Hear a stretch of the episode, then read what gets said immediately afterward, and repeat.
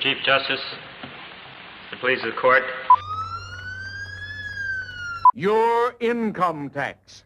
Income tax? Yes, your income tax. This is Life of the Law. I'm Nancy Mullane. We're making this podcast in April of 2014. It's the start of spring and it's tax season. America's tax system is really, really complicated. Every time you do your taxes, you're answering to multiple jurisdictions and all their laws about what you owe for what and why. Today on Life of the Law, we're taking a look at how our tax system got so complicated and how our attitudes about paying taxes have changed over the years. But first, Elisa Roth has a story about a surprising group of taxpayers who live outside the law. Three days after Clara Orozco arrived in New York, she found a job waiting tables. Since then, she's been a cashier at McDonald's, painted nails, and cleaned houses. And every year, whether she's been paid by check or cash, on the books or off, Orozco has filed her taxes. Al poco tiempo, él me dijo a mí, Clara, tienes que pagar A friend told me you have to pay your taxes, she said, so that one day you can become a citizen, or at least get a green card. That was in 2002. Since then, Orozco married an American citizen, had two American children, and paid she doesn't know how much in taxes. That's Kurt, her three year old son, who keeps coming in while we're talking. Ya son 12 años que yo estoy pagando taxes y. I've been paying taxes for 12 years, she says, but I don't see any benefit because I'm still illegal. Fox News alert alarming new details about the financial toll of illegal immigration on the local level. People who are against immigration often say undocumented workers take more out of the American system than they put in. Shelled out $600 million last year on welfare services and benefits for the children of illegal immigrants. It's hard to quantify, but it may well not be true. Matt Gardner is executive director of the Institute on Taxation and Economic Policy, which is a nonpartisan research organization in Washington, D.C. Last year, his group tried to get a handle on how many undocumented immigrants pay taxes. The best estimate is that roughly half of undocumented taxpayers, one way or another, are paying into the system right now, having income taxes withheld. That translates to more than a billion dollars in income tax. The study also found that immigration reform would bring in more taxes because immigrants would earn more, Gardner says, and more people would pay taxes. The emphasis should be not on preventing undocumented taxpayers from, from receiving these, these basic services, but on allowing them to fully participate in the tax system the way everybody else does. Even though she pays taxes, Clara Orozco doesn't get a lot of benefits that she might if she were documented. She can't get the earned income tax credit, which low income families are eligible for. She doesn't get Medicaid. And bureaucratically speaking, she doesn't really exist. Orozco has no American driver's license, her name isn't on her lease, the electric bill, or the cell phone contract. But the US government lets her pay taxes, just like everybody else. Pero allá sí me piden un social. Allá empecé, es- este, trabajé en McDonald's. Orozco remembers when she got hired at McDonald's. They asked for her social dijeron que yo security number. It was easy to get a fake card. Tenía que hacer un social, falsificarlo. Eh, yo, yo tengo entendido que McDonald's este, tenía que. Orozco says McDonald's withheld a lot of money from her paycheck. I think they took out more than I took home, she says. I was only getting about creo $100 a week. más de 100 dólares cada semana. But she doesn't pay taxes using her fake social security number. She doesn't have to. The IRS came up with a way for undocumented taxpayers and other people who don't have social security numbers to file. It's called an Individual Taxpayer Identification Number, or ITIN. And with very few exceptions, the IRS won't turn that information over to immigration authorities. Para que mi esposo desde hace dos años este, pago los taxes con él. Él es With the ITIN. Orozco can even file jointly with her husband, who, as an American citizen, has a regular social security number. And she can deduct her U.S. citizen children. Pago yo con mi número de identificación también. Sam Rock is an accountant and attorney who specializes in tax issues for low income immigrants. He says the IRS will even merge a W 2 that uses a fake social security number with the ITIN tax return. And the IRS will process it as if the name on the and name and number on the W two were, you know, the same as that were on the 1040. And so when you file these returns electronically, there's actually a little box that says, which number did you work on? If your number is different than your ITIN, what's the number that you work under? And if you're paid in cash, you can just use your ITIN to file like a freelancer does. Sam Rock says the IRS tries to make it simple because the law says that just about everybody has to pay income taxes. The fact that you're undocumented and you make cash, you may work with a false social security number, doesn't relieve you of the obligation to file tax because, or a tax return because if you owe that tax, then the government wants it. Clara Orozco feels it all adds up to something like taxation without representation. Más mal estamos somos nosotros los ilegales, que no tenemos ni voz ni voto. We undocumented immigrants don't have a voice, she metidos en los says, and we don't have a vote, but we're behind ¿quién lo va a every restaurant, every business, and it's not fair. Mira, hay veces me dan ganas de no seguir pagando los ah, taxes. I think about not paying taxes sometimes, she says. But then I think about if I don't pay and there's immigration reform someday. llega a haber This is the only proof I have that I've been here for 12 years. Que yo tengo ya 12 años en este país. For Life of the Law, I'm Elisa Roth.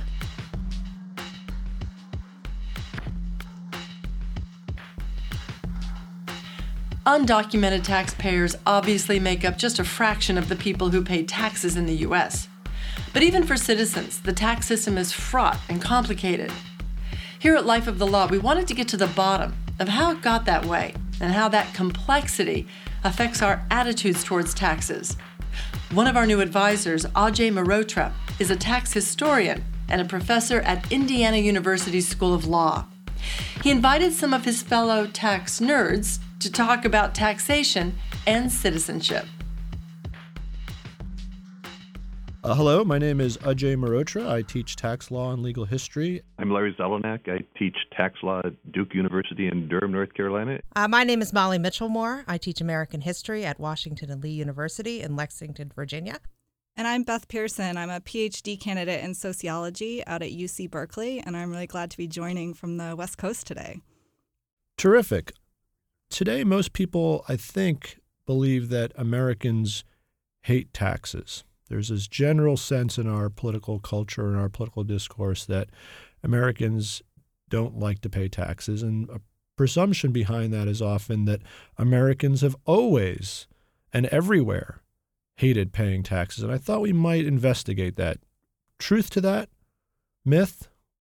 I think it's worse now than, than it has been at some times in the past. One of the the high water marks of Americans being happy enough, by and large, to pay taxes was during World War II and, and the post-war period through, say, the the early 1960s. One of the themes you find both on radio and television from the 40s through the 60s is is, is very much the Holmesian theme of, of taxes as the price of civilization. Your income tax. Income tax? Yes, your income tax. It may not seem important to you, but it is important. What? Yes, and it's your privilege. Not just And this, of course, is the most famous example selling the mass income tax during World War II using popular entertainment figures. Right? Donald Duck filling out his income tax form for the first time, claiming Huey, Dewey, and Louie as his dependents, uh, or Donald Duck, you know, being convinced by Scrooge McDuck, his uncle, that he needs to pay pay his taxes to beat the Axis, uh, to pay his taxes for victory. Taxes for democracy. Taxes to beat the Axis.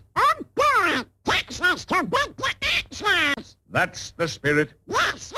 Maybe that was a golden age, and maybe it's not realistic to expect we can get back to that again. But if, if the only way to get back to those attitudes is to get back to a situation where we feel like the country is is in um, uh, really dire straits, maybe we just have to accept that that's we're, we're lucky if the country isn't in dire straits, and maybe when it isn't, people just aren't going to be as happy about pay, paying taxes or see the link between taxes and patriotism. There used to be a time when when policymakers could identify the direct benefits that came from paying taxes. So what the spending was going to be used for. And so there seems to be have been a, a more direct connection between raising revenue and spending. And I wonder if that kind of direct connection is sort of dissolved or if policymakers have let go of that over time. Is that one possible reason for why we've had these changing attitudes? One theory that I've seen advanced by some, I think, political scientists mostly, is the war on poverty and, and the, the Great Society in in the 60s. Uh, for a lot of people, fundamentally changed their view of how the gov- the federal government spends money. From before then, that they largely thought, well, the federal government is spending my tax dollars to provide benefits to me and to people like me, and and an awful lot of people after uh, the Johnson administration flipped their view and, and said, no, I, I think the federal government is spending money mostly for people who aren't like me. I mean, I think Lawrence is, is right in a way there, right? I mean, in the 1960s, liberals fight this very visible war on poverty. Uh, and for many people, it looked as if tax dollars were flowing from us, right, to them. Um, but underneath that is a sort of history of the federal government spending tax dollars in invisible ways. Um, so most of the white middle class by the 1960s benefits not from direct spending programs or not from programs that look like direct spending, uh, but from tax subsidies, right? The mortgage interest tax deduction is a huge one. Um, the deduction that employers get for providing health insurance. So a lot of the stuff that was being at least underwritten by tax dollars feels like it's coming from the private market, feels like it's coming from businesses rather than from the state. So it doesn't feel like you're getting a good deal for your tax dollars. You're not getting much bang for your buck. Even though this is wrong, right? This is a perception question rather than an actual question. That's that's an interesting argument for reversing the current practice of putting most of, or at least an awful lot of the federal benefits for the middle class in the tax code in the form of tax expenditures, because people then don't view it as government spending and and think that they're not getting any benefits from government spending. Larry, can you elaborate on what a tax expenditure is, just so we are all on the same page? Sure. Well, it, it, the basic idea, and this was uh, sort of uh, invented in terms, in conceptual terms, although Congress had been doing it before anyone had a label for it, uh, back in the '60s by uh, a Harvard law professor who was also high up in the Johnson administration by the name of Stanley Surrey. Uh, his his basic notion was that um, if, if the government wants to subsidize, well, to take a, an example that, that we've already been talking about, uh, home ownership. Um, one way of um, subsidizing homeownership would be to um, for the government to directly to pay uh, part of the mortgage interest for everybody who buys a home with borrowed money. That would be a direct expenditure. But of course, that's not what we do. Instead, we say give a tax break uh, in the form of the home mortgage interest deduction to people who buy their home with borrowed money. And uh, it, it, reduces your tax. So instead of paying more tax and then getting a check back from the government, you simply pay less tax to begin with. The, the economic effect is the same, uh, but it's, it's a subsidy that's sort of hidden in the tax system. And so both of you, both Molly and Larry have mentioned these uh, sort of invisible benefits, these tax expenditures or tax benefits that are embedded in the code. And these, of course, have proliferated over time. And so it's not just individual or middle class homeowners, but there's a whole host of these things uh, buried in our tax code. And that is often pointed to as one of the reasons for the complexity of our tax code. And so I wonder if we could talk a little bit about both at the national and at the, at the state and local level, how complex our tax system has become over time and what some of the causes and consequences of that complexity might be when you're filling out your tax form, if, if you still do that, if you're one of the Donald Ducks out there who sits down in April to uh, calculate with a pencil, uh, it's it's really unclear. I think sometimes what these numbers mean, what you're getting a credit for, a deduction, an exemption, and I think for most Americans, the difference between even those terms um, is a little meaningless. I mean, it's become a maze that was designed by policymakers. And in many cases, you know, these exemptions and credits and deductions have been sought by individuals, by groups, um, in order to sort of carve out their niche within the tax code. I have recently run across the figure of the, the total page count of the Internal Revenue Code and the regulations interpreting it at about 70,000. Now, uh, of course, most of those pages are irrelevant to the average middle class taxpayer filing his or her return, there there are rules which are really quite arithmetically complex that apply to l- lower income and middle income taxpayers, like the very complicated rules for the earned income tax credit, and, and a lot of middle class tax benefits are subject to um, very complicated phase in and phase out rules and percentage of income floors and ceilings and so on. And, uh, you know, at one level, the computational complexity doesn't matter so much because 90% of tax returns are being done with the aid of software, either you know by H&R Block or some other preparer, or people using TurboTax on their own. But it still makes the um, the system a black box where people put in numbers and, into the into the computer, and the computer spits out this is your tax liability. Uh, but people have no idea where that where that tax liability came from, what was going on inside the box. And and I think that that, that creates a, a real problem of democratic legitimacy. I mean, the, the taxation without comprehension is as inimical to democracy as taxation without representation, and we're very far down the road to taxation without comprehension in the income tax right now. Certainly, as tax laws and rules become more complex and more opaque, there's issues of fairness. And so I, I wonder if we could talk a little bit about how distributional issues tie into complexity. The notion, and this, Larry, for example, I know you've done. Um, you mentioned some of uh, the radio and TV sitcoms um, that you've looked at, and examples. I, I can recall that um, a, a Roseanne episode that was done a while back that sort of captured this notion of the distributional unfairness that came from the complexity and the opaqueness of the tax code. We have detailed instruction books which can be easily understood by people with at least an eighth grade education. But of course, we have to rely on cooperative citizens such as yourselves taking the time to read them. No, see, I did read this book, and there's nothing in here about no 1099. You show me where there's anything in there about a 1099. Page 34. Well, that's the one page I skipped basically what, what happens in this episode is that on April 15th, uh, Dan and Roseanne are trying to, at the last minute, prepare their their tax return, and um, they, they, they can't find um, the 1099 information reporting for $400 that Roseanne earned uh, selling magazine subscriptions, and it becomes clear that if they've just lost it, but they received it, they're going to report um, because they'll assume the IRS knows about it. But if they never got the 1099 because they weren't supposed to get a 1099 for that amount of money, then they're just going to cheat and not report it. But eventually they find out that, that the, the magic number is 600 to get a 1099, so they didn't have one. But uh, but in the course of this, with everybody else at the IRS office functioning as kind of all the other taxpayers functioning as kind of a Greek chorus, Roseanne gives this kind of amazing uh, this amazing speech.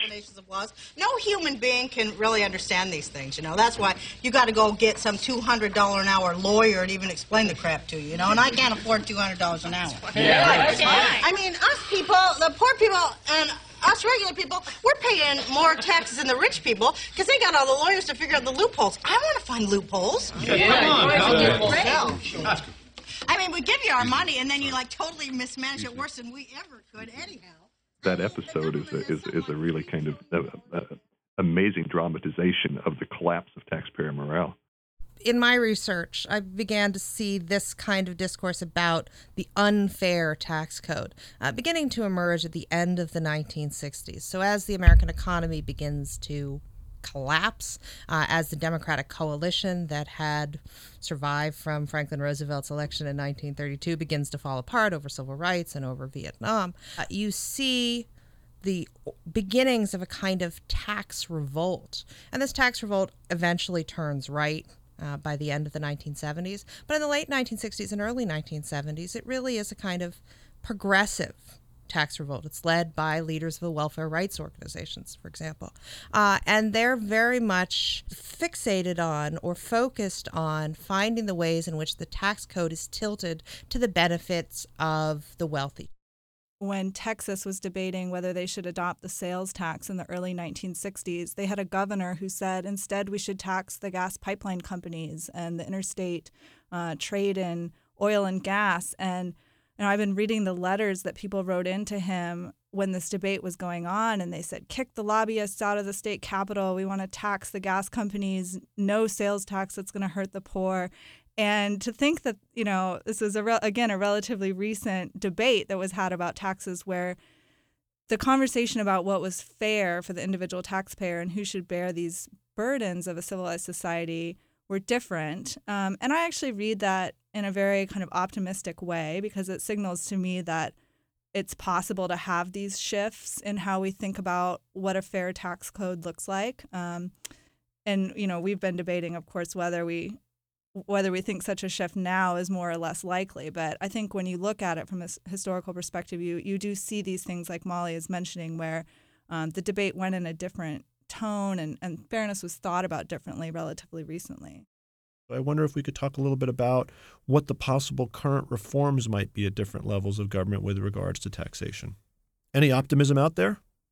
There's been a lot of talk for actually for a couple of decades now about you know some radical replacement for the income tax. Uh, uh, Bill Archer used to talk about, uh, former Ways and Means Committee chairman, used to talk about uh, tearing the income tax out by its roots and throwing it overboard, which I thought was a bit of a mixed metaphor, unless you're growing stuff on a boat. But um, you don't really hear as much about that anymore, and I don't think anybody thinks that that the income tax is going away.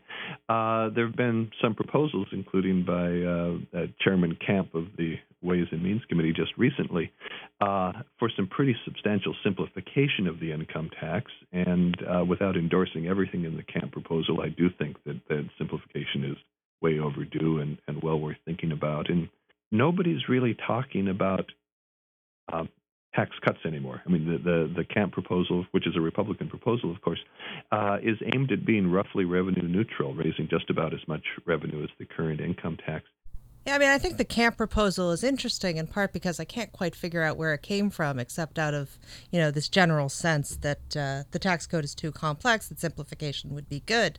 Uh, but clearly, it is at least for now, right, dead on arrival. Wall Street has uh, raised its opposition to it. Uh, in part, I think because of this revenue neutrality, right? It doesn't cut taxes overall. Uh, and so I'm not sure that this sense, uh, i guess maybe I don't agree with Larry, that tax cuts are off the table. Uh, I think that in part the GOP is still really dominated by tax cut politics, and it's going to take a while uh, to move beyond that, even uh, given this interest in um, sort of long term deficits and reducing the deficit.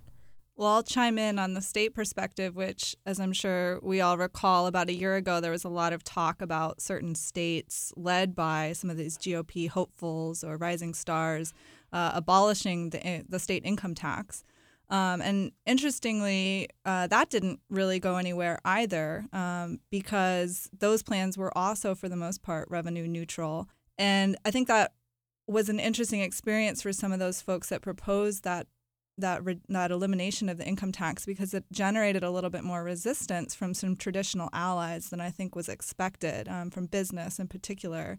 Once these taxes are in place, they're quite sticky, and for better or worse, it's hard to get rid of them um, and to enact any sort of really radical reform.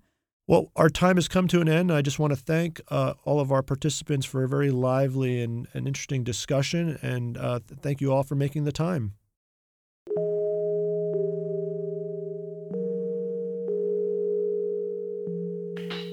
That was Indiana University law professor Ajay Mehrotra with Lawrence Zelenak of Duke University, Molly Michelmore of Washington and Lee University, and Beth Pearson, a doctoral candidate at the University of California, Berkeley. You can find links to their many books and articles about taxes and tax history at our website, lifeofthelaw.org. Life of the Law is produced by Mary Adkins, Katie Barnett, Julia Barton, Shannon Heffernan, Caitlin Prest, Elisa Roth, Simone Seaver, Jillian Weinberger, and Phil Wilt. Our music is by Matthew Darr, Kyle Kaplan, and Todd McDonald. Our funding comes from you, our listeners, and from the Open Society Foundations, with special thanks to Thomas Hilbink. Thanks also to the International Media Project, our nonprofit fiscal sponsor.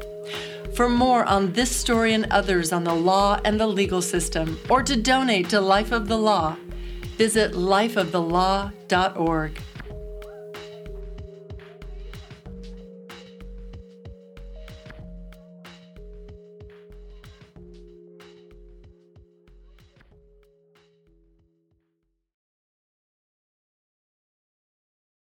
Hi, I'm Amy Choi. And I'm Rebecca Lehrer, and we are the Mashup Americans. The Mashup Americans. uh, think of us as your guide to the hyphen America world we live in. Are you first generation Korean American, married to a Colombian Mexican American, and making beige babies? Us too. Or do you speak three languages and eat Salvadoran pupusas at Shabbat? Is Spanglish your best language? Mm, That's me. uh, Spanglish is definitely your best language. Yeah, it was kind of a problem in graduate school. eh, don't worry about it. We're, we're done with that. So we've got a new show here on the awesome Infinite Guest Network. You can go search for Mashup Americans in your favorite podcast app and check it out. We've got a great story about the mashup life of Donald Trump. Oh, and I just went to Margaret Cho's house to Netflix and chill. Kind of. oh my God. Vamos, let's do this. As we like to say, get to know yourself, America.